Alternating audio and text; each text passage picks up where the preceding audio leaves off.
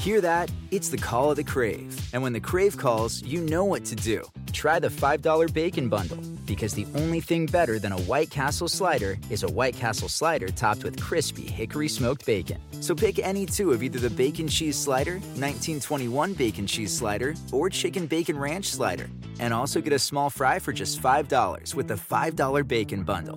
White Castle. Follow your crave. Want to make mom's day? Get to your Nordstrom Rack now and score amazing deals for Mother's Day, which is Sunday, May 12th. Find tons of gifts from only $30 at Nordstrom Rack fragrance, jewelry, luxury bags, activewear, beauty, and more. Save on Kate Spade New York, Stuart Weitzman, and Ted Baker London. Great brands, great prices. So shop your Nordstrom Rack store today and treat mom to the good stuff from just $30. And now, join Kevin Hart as he dives into the minds of some of the world's funniest comedians. This is Comedy Gold Minds with Kevin Hart. Welcome, world. Welcome to another episode of Comedy Gold Minds, where we do what? That's right, say it. You're on the other side, but I'm envisioning you say it. So fucking say it. We get inside the minds of amazing comedians, and oh my God, what amazing minds they are. And sometimes, sometimes to get into these minds, well, you got to go in with a high level of respect, and that's what we're doing today. The comedian we have on the show, I've known for quite some time, and I just have respect, a high level of respect. He's not only been a successful touring headliner comedian, but he's done it and done it at a very high level for years.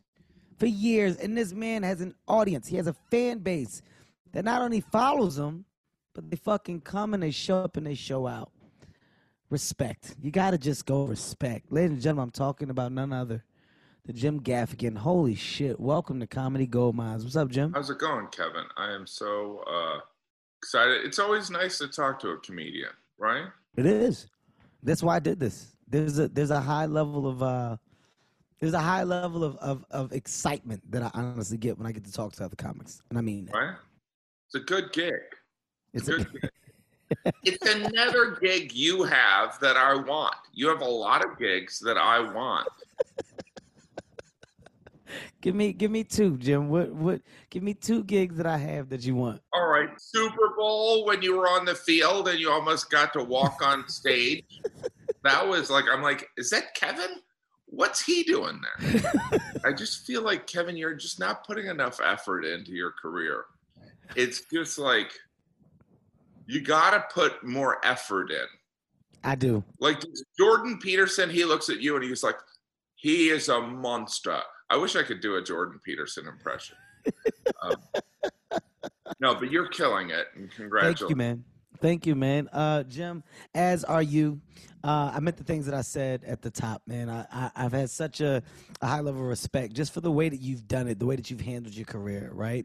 Um, and the reason why I say what I say is because, you know, there's a significant amount of there's a significant amount of work that goes into truly building a fan base and understand how to navigate um, within that fan base correctly, right? And and I feel like you have such a great relationship with your fans, right? It's it's it's one of those it's one of those uh, talent talent to to fan um, connections that are so visible. It's so visible. Like you know, um, yeah, I know I have fans. I know I have a brand. I know I got a lot of shit going on, right? So I'm able to check into a lot of boxes. Um, but I work that. I work that. I I I I'm, I put a high level of energy into that to make sure that um, I'm giving my fans something. Uh, I try to recreate myself as much as possible. And whether it be stand up, whether it be television, film, radio, podcast, whatever, I'm trying to check a lot of boxes. Um, Jim, you're a fucking comics comic. You're always you're you're, you're creating. You're you're you're writing new material. You're never in the same space, and you churn. You fucking churn. How many specials do you have now, Jim? This last Netflix one was number nine. Jesus Christ. But, you know, it's like, as you know, it's, I mean, it's one of those things where it's, there's a reward in the process of doing it. Do you mm-hmm. know what I mm-hmm. mean? It's all self assignment. And um, there is, you know, as any, as any comedian you know you probably talked about this it's like there's nothing more rewarding than that new joke that new chunk. At all. It's the best right? At it's like i mean and it is a it's a different kind of endorphin rush that um i love acting but it's a that's a different thing. You know the stand up thing is just it's not easy. It's not quick but it's um it's kind of like it rewards diligence. Do you know what i mean Mm-hmm. What's your process, Jim? Right? Like I, I know I have um I have a system. Um and you know uh, when the pandemic hit, of course it broke that system up.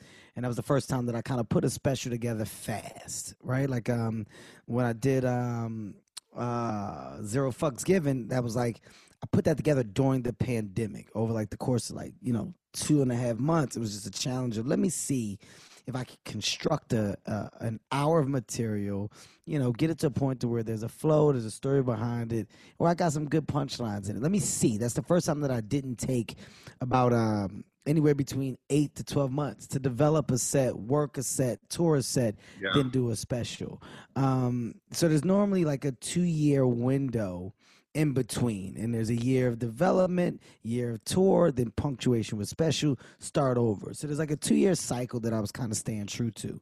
What's your what's your system? It's ever evolving. Um it's uh it's gone through um different times where it's uh you know i mean i have five kids you know my wife um i remember waking my wife up when she was breastfeeding she had fallen asleep breastfeeding a child and waking her up and saying we got to come up with some more bacon jokes.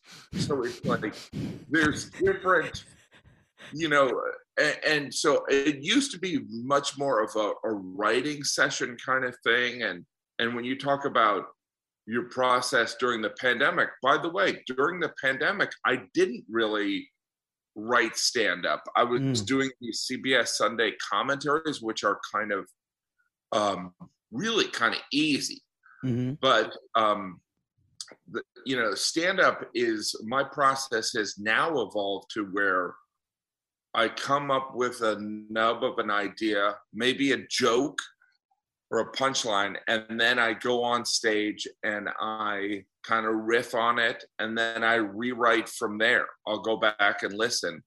But um yeah i mean performing is probably the most important element now. But initially it's usually something that bumps me you know that's weird. I mean i always think it's so fun and you are such a great storyteller that like when you find stories that are yours obviously that you've done all these specials and you're like wow i didn't know i had this. Like why didn't i talk about this earlier yes. Like there is this fear of like i'm gonna run out of material. Like i'm gonna you know there's gonna you don't want to be repetitive you know? And so there is something and i think it kind of changed when my wife got this brain tumor and i really had to write about uh, apply what i had learned to a different topic. Mm. and so in feel like doing i'm going through that now.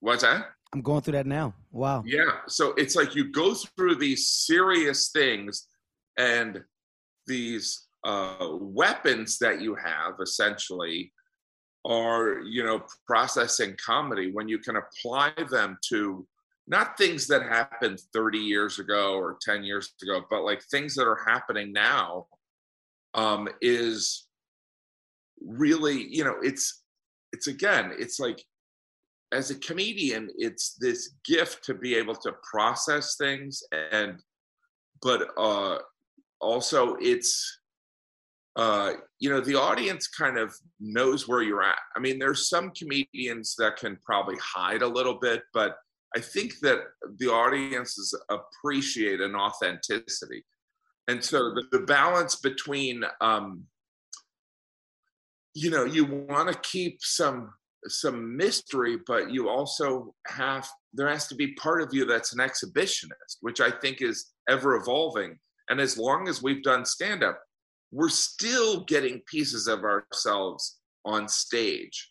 So it's it's weird. So, but I would say that it's ever evolving. It's not it's not weird. I mean, you what what you said makes so much sense. Especially, I mean, the the the key the key notes that I took out of that is, of course, ever evolving, right? Ever evolving, and you know, talking about the new challenges that you present yourself with, because you do find a space of comfort.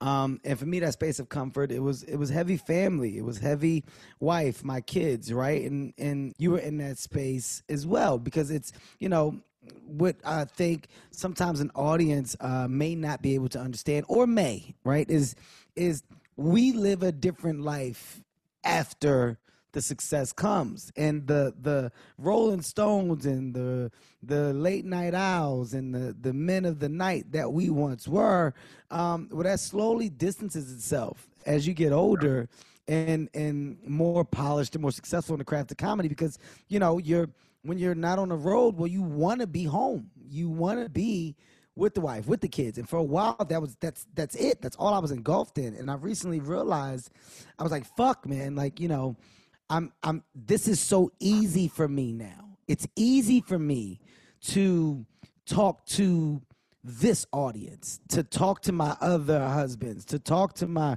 men that have fucked up, done some dumb shit, trying to become better fathers, etc. Like it's easy for me to do that. And I said on this go around and me developing this material, I said I have to challenge myself to step out of my comfort zone. And as crazy as that may sound to my audience, it's like you got to find new ways to become uncomfortable because there's there's there's so much comfort and discomfort for us and and when you talk about ever you know evolving that's the new space for evolve and that and that new discomfort.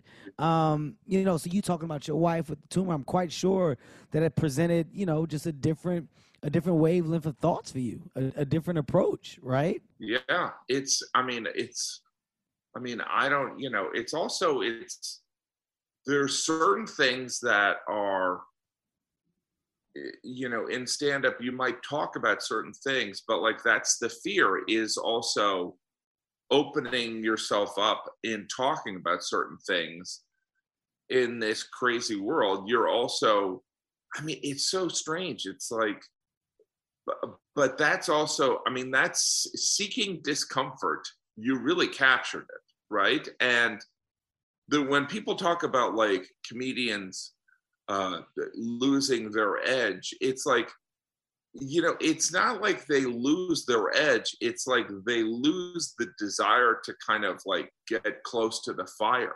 Wow. It's not about like whether you're eating in a fancy restaurant. I mean this is kind of a tangent but like seinfeld said this to me.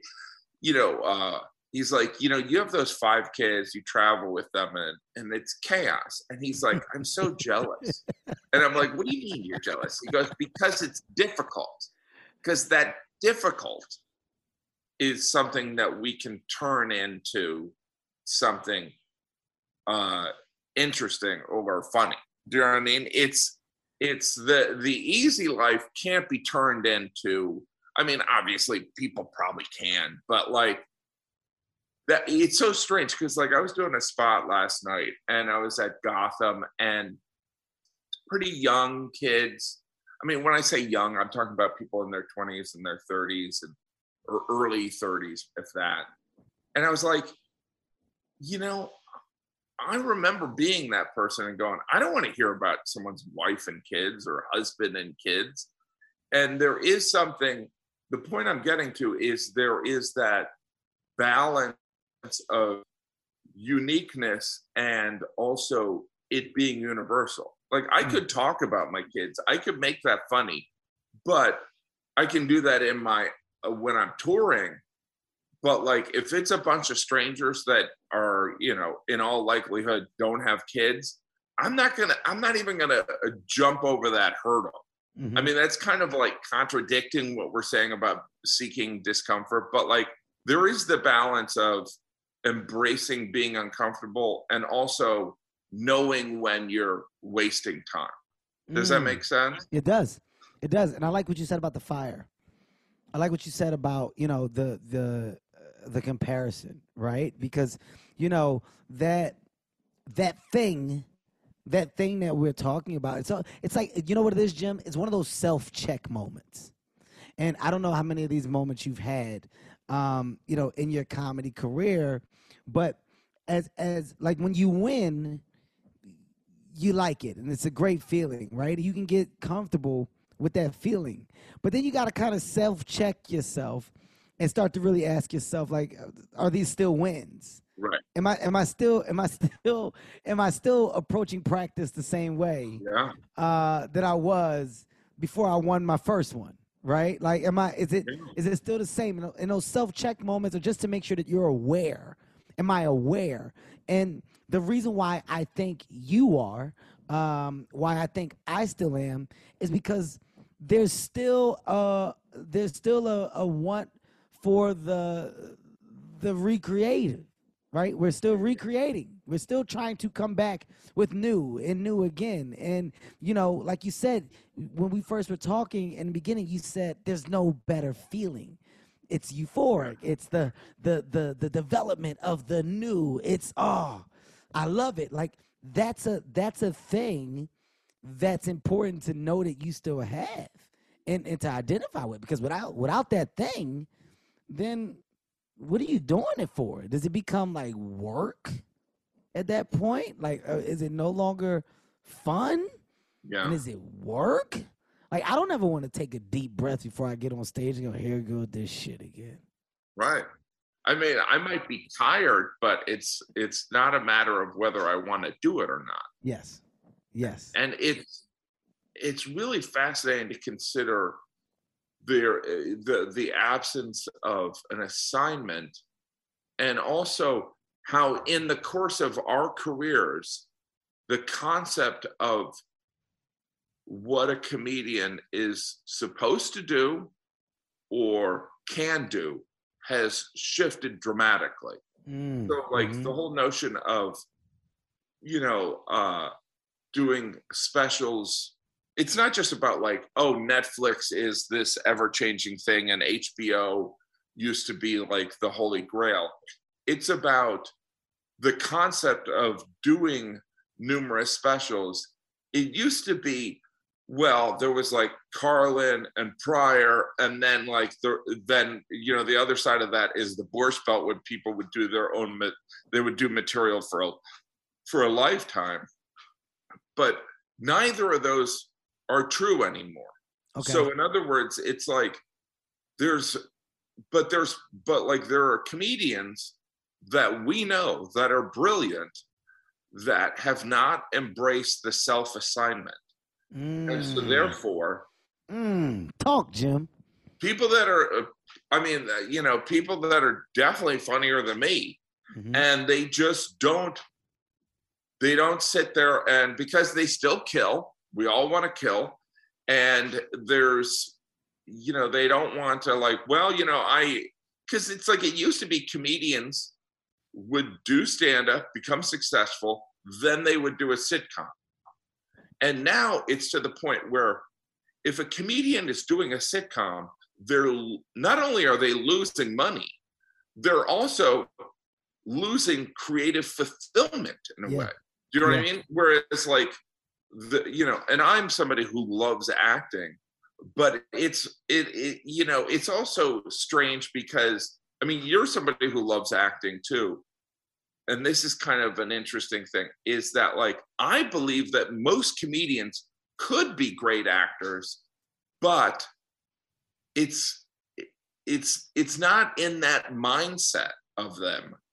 You know they're just like well what's that for? And Mhm. it's like you can do these incredible characters in your in your act. Why don't you want to embrace this character in this movie? And they're like i i didn't write the line and you're like that's just so insane to me. These really brilliant people.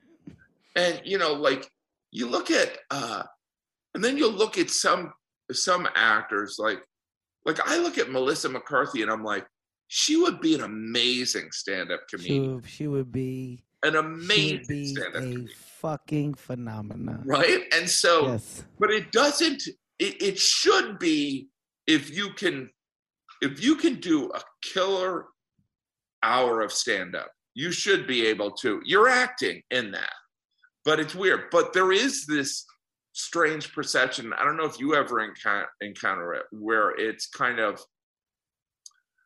people, and and I appreciate it, but people are always shocked when I'm in a movie and I'm acting and I'm You're decent. good. You're a good fucking actor, Jim. No, but but do you know what I'm saying? It's like Yeah. you you too. Whoa! They did. They hit you with this. The guy who tells jokes Can act. somehow do this. It's like they have like downhill skiers acting. You know what I mean? It's like, do you know what I mean? It's it it really all comes down to like the passion for it. Because I don't know about you. I know you. I know you grew up in Philly, but like, I mean, I have three brothers, and in my family, I'm considered third funniest. And that's not to say that like they don't have drive.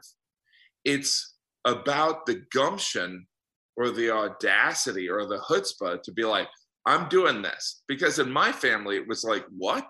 Mm-hmm. Same. Like it was the equivalent of announcing you're going to be an astronaut. Same. like, Don't do that. Yeah. What are you what I talking about? What the fuck are you talking about? Yeah. Stop it. You're wasting your time. Yeah. Yeah. So it's like, don't embarrass us. Mm-hmm. You know what I mean? so those are also the same people that were like, you know, when you got some success, I always knew you could do it. Hey, let me tell you But- something. I saw it. Remember when we were in the kitchen, and you remember that time you told a joke, and I said, "This is what you could be. I did. This may be something." I told you that first, and it's it's crazy that it did. Yeah, everybody wants everybody wants a piece of the responsible pie. Yeah.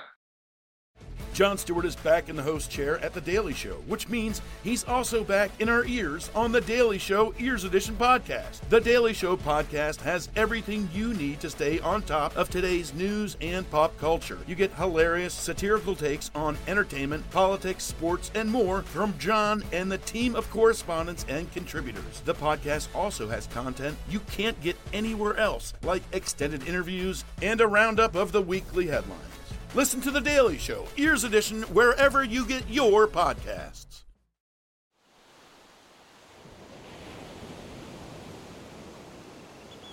Did you guys hear about that couple that went on vacation and one spouse murdered the other? In fact, the entire vacation was planned just so that they could make the murder look like an accident. Ah, so like a slaycation. Oh boy, sounds like a fun new true crime podcast to me. On every episode of Slaycation, we'll examine true cases of people who were killed while on vacation. Was it murder? Or just a horrible accident? That's up to you and the law to decide. But either way, if you leave for your vacation in the plane and come home under the plane, you've definitely gone on a slaycation. Join us every week for a fascinating new episode. 911, what's your emergency? But make sure to pack your body bags. Because getting away can be murder.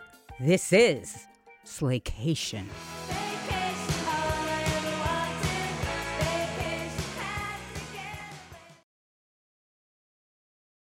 I love that.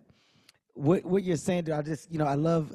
I do this because a, I love to listen. I love to talk, uh, and you know I, I just think that comedians, a comedian's perspective on life, career, uh, you know, drama, ups, downs. It's so it's so interesting to me. It's it's so fucking interesting. And when you go, you know, there's a lot of people that partake in this craft of comedy um, that don't tap into self, you know, um, to the to the to the best of their ability, right? A lot of people try to cheat the process, and I compare it to basketball. There's a legend, Kobe Bryant, rest in peace.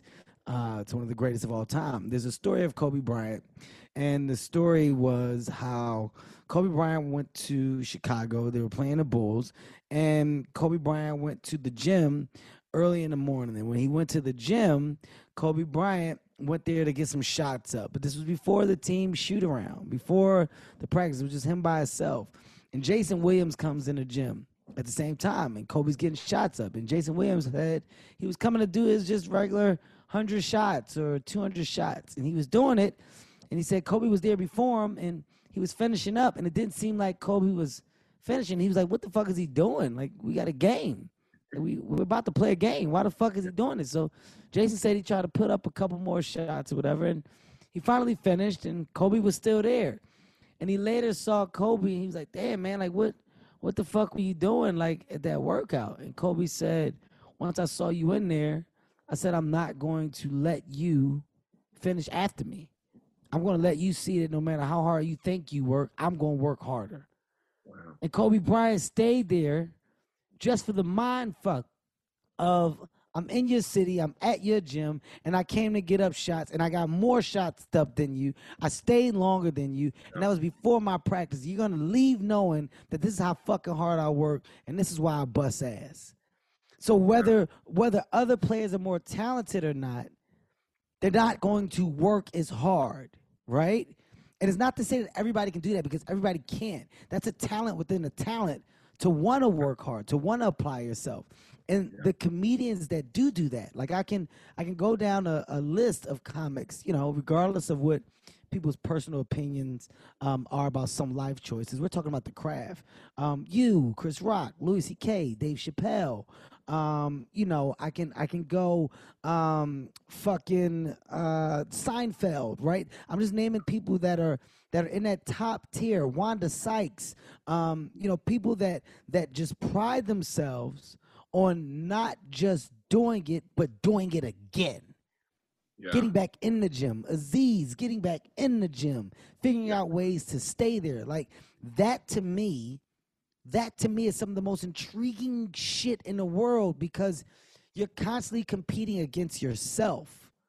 Right. You- You're not competing against anybody else. You're you're competing against you. You're we're not going to be better than who we were, but we Yeah. can get smarter and we can still work just as hard. And and that group that I named, and there's so many more. Bill Burr, I could throw him in there, and you know more names will come out as I say it. But there's a group of individuals that have that thing that you're talking about. That's Yeah. self-aware, which is which is fucking gold. Is gold in this craft. You know what I think the interesting thing is that I think that um it's weird because like uh, you know in the sports world you wonder about this. It, uh, there for every you know i don't know kobe's backstory and i don't know derek jeter's backstory but like i do know that like there is something about eating a certain amount of shit that that you got to sit there and you got to be able to go all right i've had three bowls of shit. Where most people are like i'm not eating any shit. I'm not going to eat any shit. And you're like and you're like all right i'll eat three bowls of shit. And it, it's always about food for me right? But um but the reason i say that is because the the amount and when i say shit i'm talking about the amount of humiliation Mm-hmm. the amount of rejection. People don't see it. People don't see like there's this this kind of like pretty story or even if it's like a story of like they struggled for 10 years. It's like they didn't struggle for 10 years. They were humiliated. Humiliated and people thought they were ill. You know what i mean?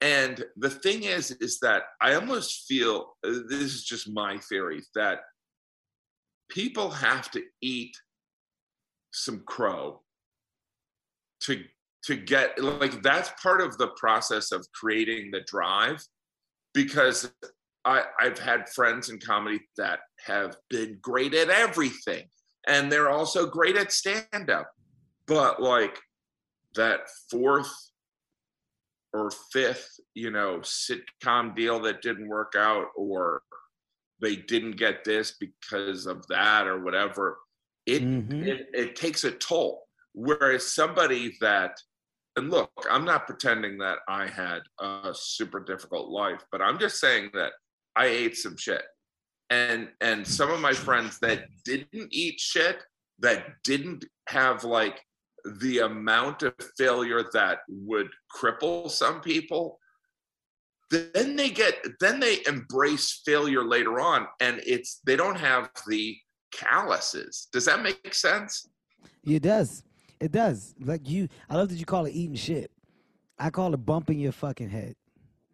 Right? The reason why I call it bumping your head because when you bump your head, the first thing you do is what? You go, oh man. Yeah. This has so much so much meaning. This right here, the Yeah. forehead grab, the Yeah. forehead rub. Yeah. There's so much that this can mean right here. It's discomfort. It's I can't believe this shit. It's oh my god. So what am I gonna do? Uh, you got to be kidding me. Like it's so much, right?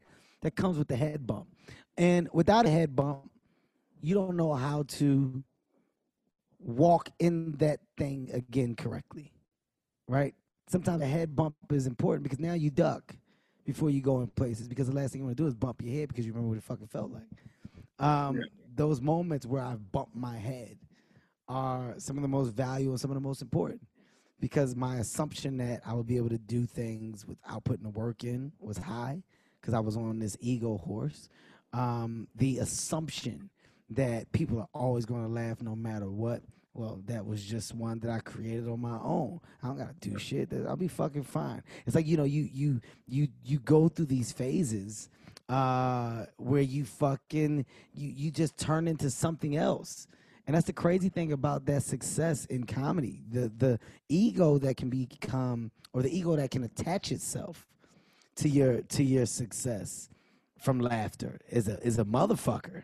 That ego from from going out and handling the crowd all the time and getting them where you want. That ego is a motherfucker. And it doesn't Oh, yeah. not not a dick. You're not a dick. You're not an asshole. But it's a cockiness and you just being good at what you do. That ego's a motherfucker. And I'm I'm so glad that things happened where I had to check that monster early. Yeah. I had to get that monster under control, Jim. Yeah, no, it's like it is, but you know, I thought you were almost gonna say, uh, like all these lessons that I'm talking about. It's like I wish I learned them, but I'm still gonna have to learn them. Do you know what I mean? Like Yeah. I'm still gonna go into a situation, think, got this, done this, and splat. Do you know what I mean? Like, and you, you know, it's like, how many times do I have to learn this?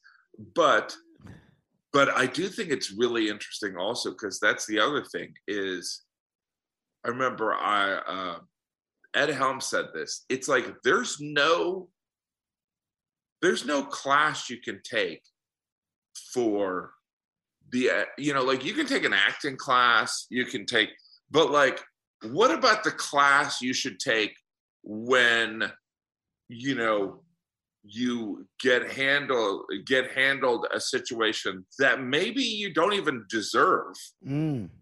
and Mm. you you know like that older sibling that that tells you like hold on you know just because you got that doesn't mean that you you- suddenly your shit has refused has stopped smelling do you know what i mean that's there's no class for that like that whole and and because also most of it's incomparable it's you know your experience my experience seinfeld chris rock it's and every comedian that I'll see over the last three nights in New York comedy clubs, their experience is completely different.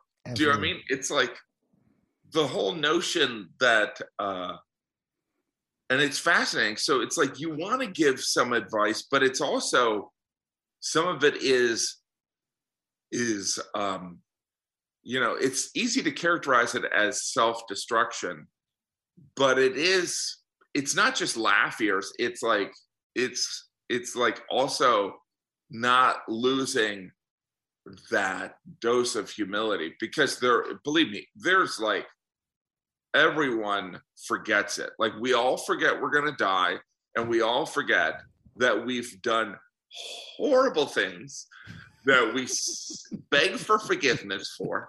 And then someone does something probably comparable and we're like don't forgive them. You know what i mean? Like it is insane. All these lessons we learn in church or in synagogue we don't remember them. We might we like to quote them you know?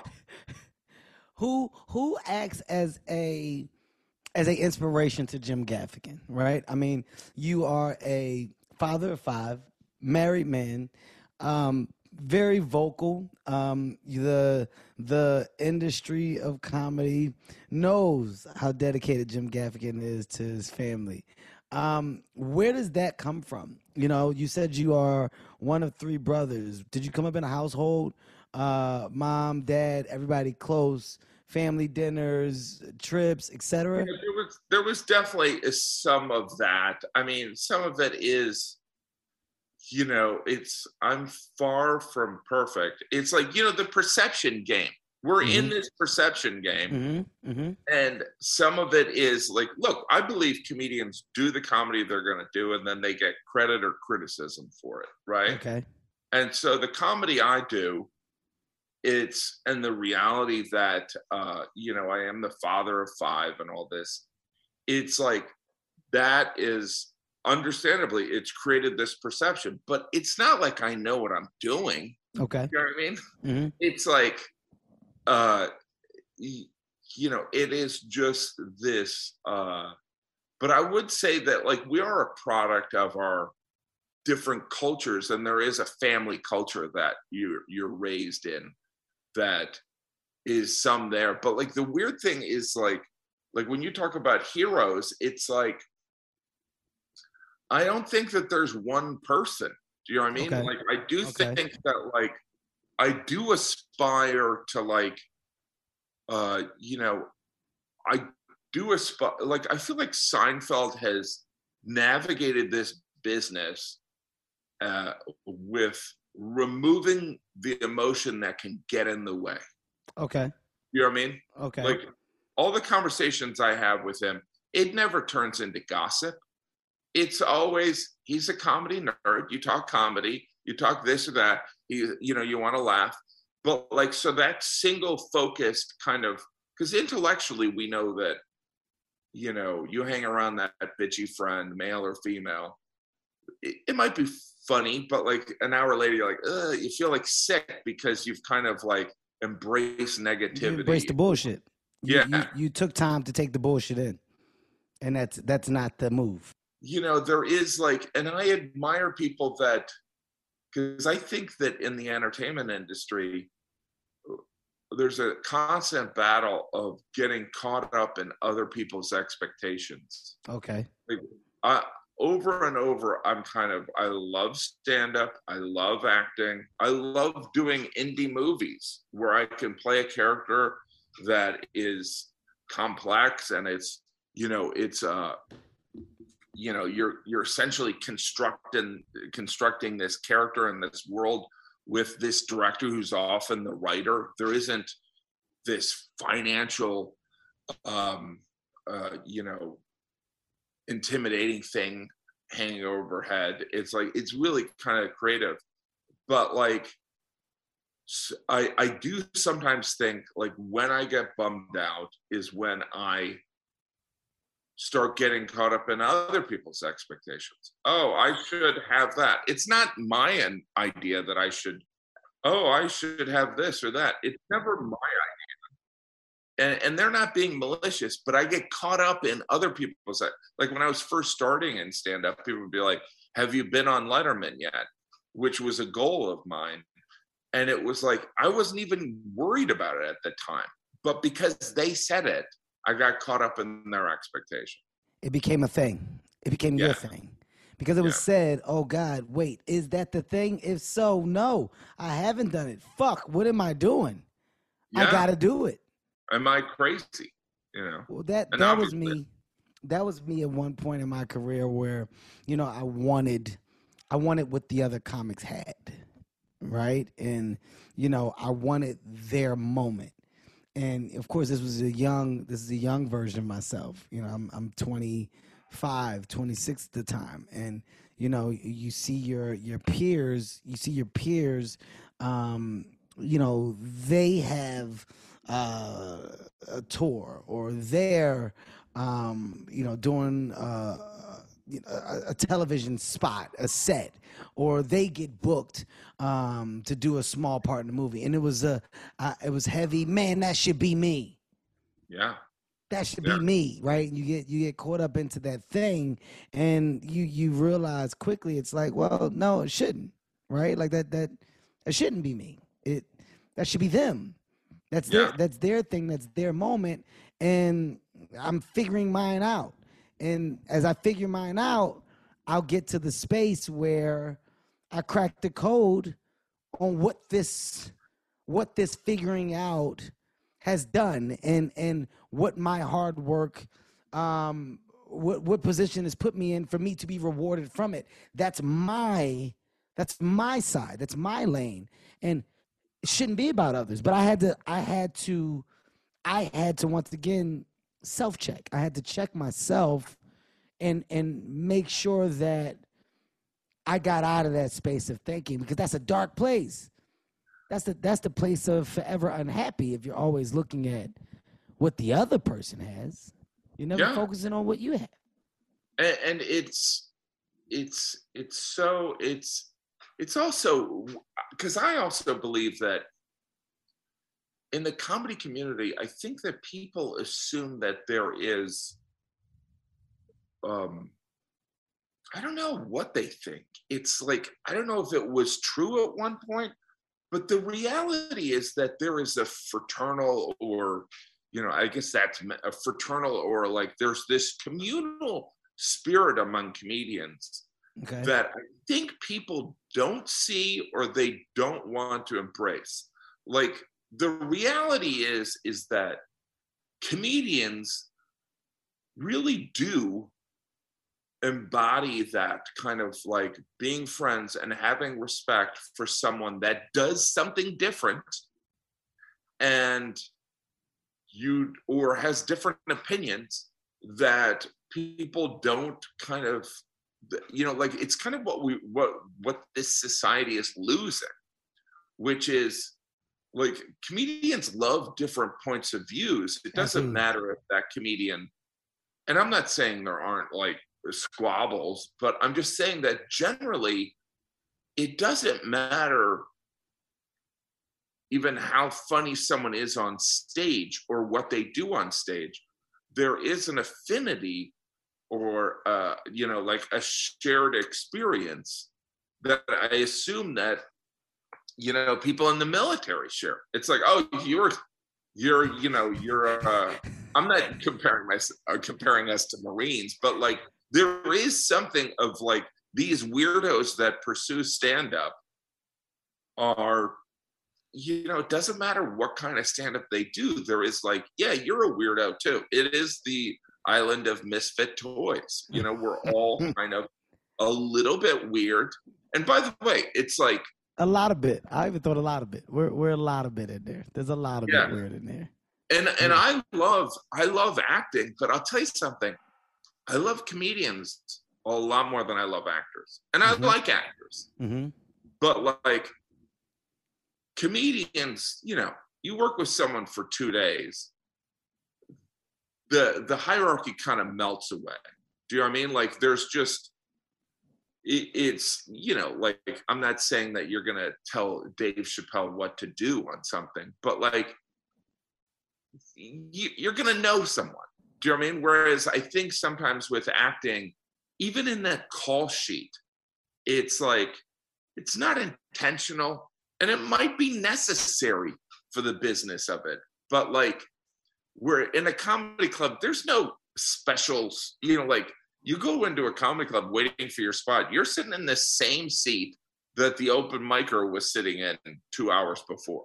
Yeah, there's no, there's not a, there's not the, even when the carpet's rolled out, you're still, you're still one of, right? And there's a, there, Yeah. there's a, there's a fraternity feeling, a fraternity feeling that I, that I associate with us as comics, and you know, um, some grab onto it, some don't, uh, but the energy that we get from one another when we do have the supporting side of, of like, um, like if if if it's all positive and it's all about seeing the seeing the craft win regardless of person if you want Yeah. the better for the craft then when you're there you're there and you have nothing but supporting your heart you're there and you're like oh this is dope there's a new comic or there's new comics, there's a new wave. The internet Yeah. is now uplifting and promoting a new fucking energy into comedy and there's a new way to get to success. Oh, that's dope. Everything comedy you're applauding because you know it's for the better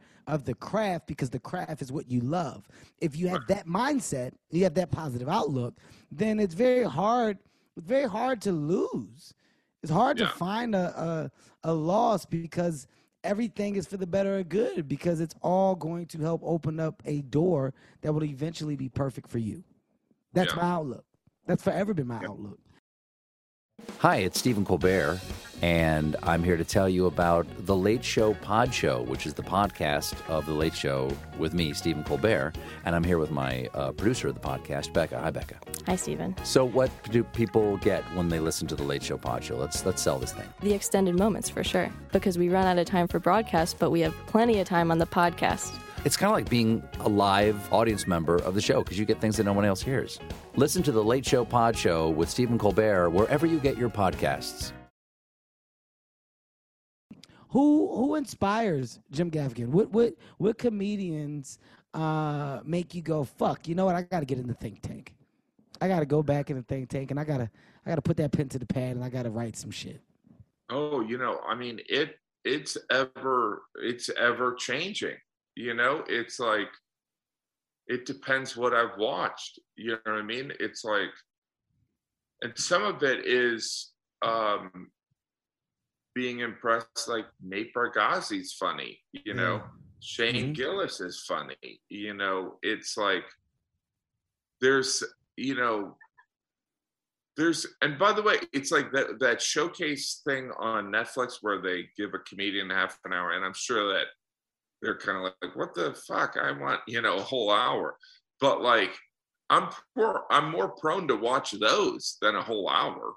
Um but it's weird you know it's like for me it's it's you know like there's this guy i wish i could find it it's it's like for me there's just people that are doing things that are so different but truly authentic to them that it inspires me in a strange way. You know what i mean? It's like look i love uh this guy chris fleming.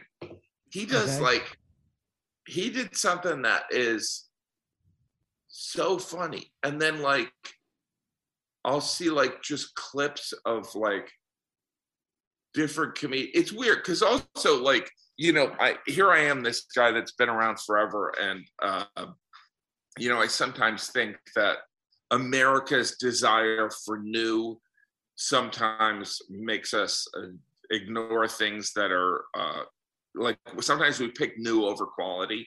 Okay. but i'm i'm the same way. It's like for me discovering certain people like chris fleming or uh you know who's this guy? This guy um shay and like the simpson guy on the new netflix thing it's like i knew mark normand. I knew you know these guys. It's like it's exciting to see like these new voices.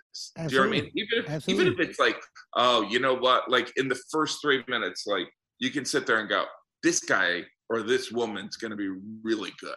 Do you know what i mean? Like i felt that way about uh fortune. I'm like she's going to be good. Like there is something there that like um that you know like they know who they are and they're kind of they're mining their experience and i think fortune's a great example of someone who's bringing light when she could bring darkness and i'm not saying that like, Ah, there's I a like dark that. side to her but like I I, like that. also think that comedy has an aftertaste.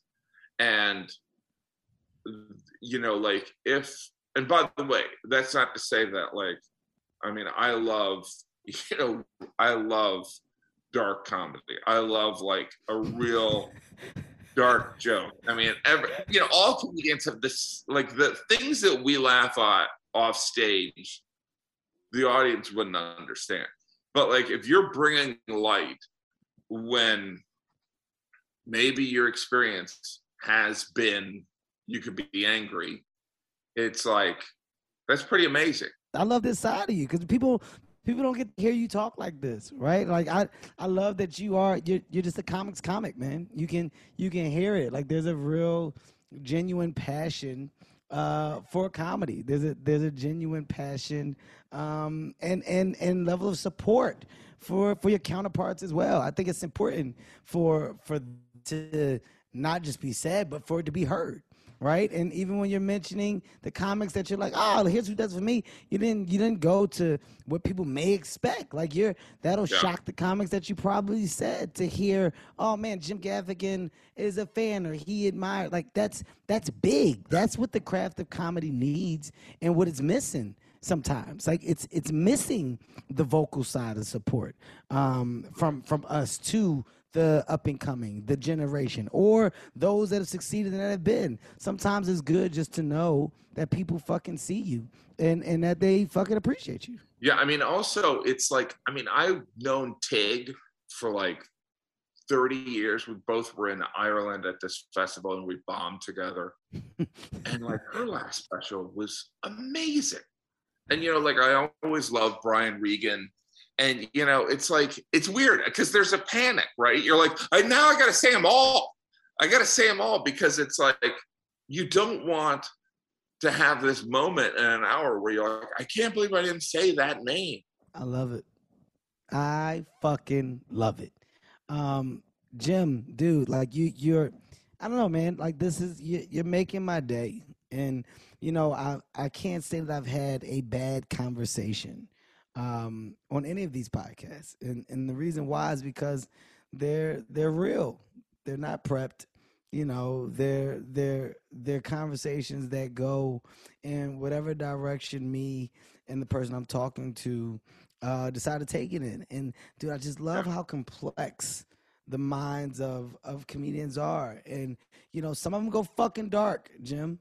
Some of them go dark. You find out, you know, there's a lot of hurt, depression, um, anxiety. There's a lot of feeling attached to this to this thing that we do. And you know, you find some that are like, yo, fuck this. You know, I've been doing it for so long and after a certain amount of time it's just like, oh, I can't no more. I'm sick of it. I'm tired. Like you got you got different different levels uh on this elevator of emotion. So, you know, to hear you and just to hear your outlook and and for my fans to hear it once again, I think it's I think it's extremely refreshing. Um, ladies and gentlemen, Jim's got a fucking Netflix special out right now. Uh, it's on Netflix, and I'm just gonna go backwards for a second before we close out, and and go back to the number nine. You know, we sped past it. He said, "This is my ninth special." Um, You know, this this is something that doesn't it doesn't just happen, right? Like you know, uh, I think the there's a there's a group of us that are like kind of churning and, and putting these specials out and you know people are past the six people are at seven some people are at eight you're at nine like it's a it's a thing right where these catalogs are being created um, by so many and these bodies of work um, i was talking to my guy from australia Jefferies? Yes, Jim Jefferies. And you know, Jim was talking about the amount of specials that he had and Oh how many he's done. Right. I mean, So many. He's so many. He's in your ballpark. He's in your ballpark of specials. And it's like when you when you start to hear this, man, you, you realize that you, we're in a we're part of a new generation of comedy and that Yeah. that older generation, right? You're talking about one special from the greats or maybe two. Yeah. Uh, three of you are lucky and Carlin's number was absurd Yeah. right? Yeah. And there's so many people today that just deserve the the flowers of of making people aware. Like I got a lot of body of work out there. I've I've put a lot of shit out there and and for people to go and be able to identify with you through the progression of your career, I think it's an amazing thing. So I would Yeah. say, guys, if you're not educated on Jim Gaffigan, please do yourself a favor do yourself a favor and go and and go look at what what this man has done in the space of comedy. Um, it's special. It truly is special. Uh, and he is not just an amazing comic, but he's a guy that fucking gets it. He gets it. He gets it. And what we talked about during this podcast was getting it. Getting it, the understanding of self and what to put into self and and how to get the best out of you, the work that goes into it. And we can do this shit forever but we can't go on forever because unfortunately I only have a certain amount of time. But No, you got your four other jobs. I, I mean, after this, Jim, I'm actually I'm actually building a uh, fort in the front of my house. It's a side project I'm doing. I'll be you got your also landscaping business. Can I bring up one thing just because it's like this is such a comedy um, nerd nugget.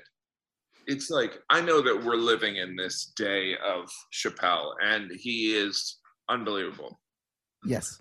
But like, I want everyone to really think about, and there, there, you know, it's like, look, there's, as you said, it's like there's so many names, but like, I think people forget that Chris Rock is like one of, like, talk about like timeless. Like those specials work today. Like there is something about I just feel like we're in this day where I like because you know maybe it was the 90s or the 2000s where it was just like not only was he the king, you know what I mean? And he's also somebody that loves to act too. But like like it's like and, and this is not taking any and Chappelle would say the same thing. Chris Rock was like and he's still around doing it but like and i thought Tamborine was great but like i do feel like the genius of him is almost not getting its due. Does that make sense? Mm. I I I think that it does, and I think it's it's very easy to hear the volume of you know uh, shit that you don't expect to hear, um, because it seems like everything else is turned up, right? Um, but for me, Chris Rock, I mean, I talk to him all the time, so I know what's going on with him. I mean, he's gearing up to go on another tour now, um, but he's never lost, Jim. no no he's, He's never, lost. he hasn't He's lost never lost. yeah Right, and I think that's a that's a that's the that's the easy way to put it for for the listeners. Yeah. He's never lost.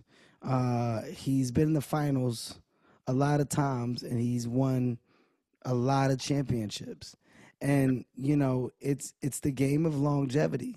It's the game of it's the game of am I putting asses in seats, and and that's the real that's the real determining you know factor to to where you are and what you are right? When when regardless of conversation or verbiage when you step on the stage are there asses in seats?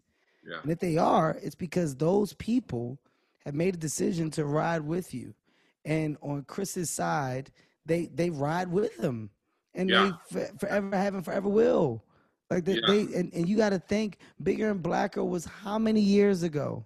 It's just and it still holds up.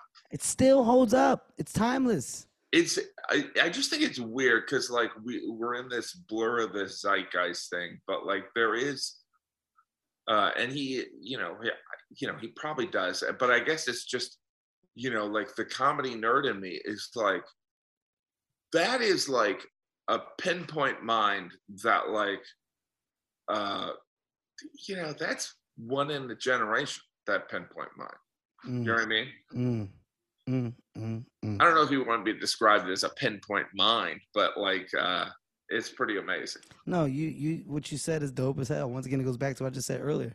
It's important for us to do this. Yeah. It's important for for comics to see us support other comics, uh, cheer and hero and champion other comics in, in their work, male or female. It doesn't matter. Um, once again, we're a fraternity. So I, I love it. I love the I love the support. I love the the understanding, and and dude, I, I I love I love just the opportunity to change the narrative of of what is always presented to be negative.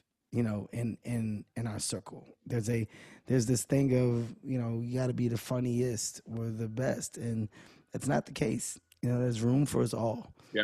It really is an abundant universe. Yeah. Ladies and gentlemen, this is Comedy Gold Minds, and I don't have to tell you what we're doing here because you know.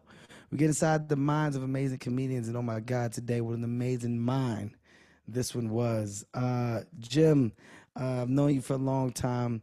I've never had anything but good things to say about you because I've watched your talent from afar, and you've been nothing but pleasant to me throughout my career, man. I want to thank you for doing me a favor and doing my podcast. It's exactly what I thought it would be, uh, which is dope as fuck. Ladies and gentlemen, please show some love to a great mind, Jim Gaffigan. Appreciate it, buddy. Comedy Gold Minds is a Sirius XM and LOL audio production. Executive produced by Kevin Hart, Ty Randolph, and Eric Weil. With Tastemakers Media, Emil Garner, and Ian McDonald.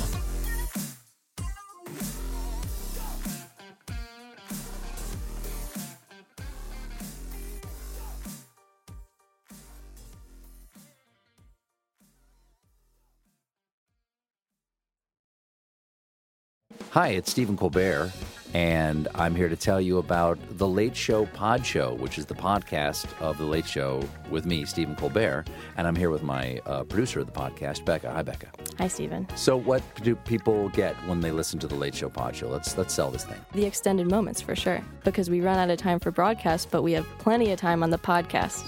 It's kind of like being a live audience member of the show because you get things that no one else hears. Listen to The Late Show Pod Show with Stephen Colbert wherever you get your podcasts.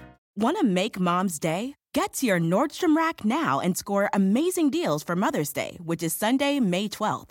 Find tons of gifts from only $30 at Nordstrom Rack fragrance, jewelry, luxury bags, activewear, beauty, and more. Save on Kate Spade New York, Stuart Weitzman, and Ted Baker London. Great brands, great prices. So shop your Nordstrom Rack store today and treat mom to the good stuff from just $30.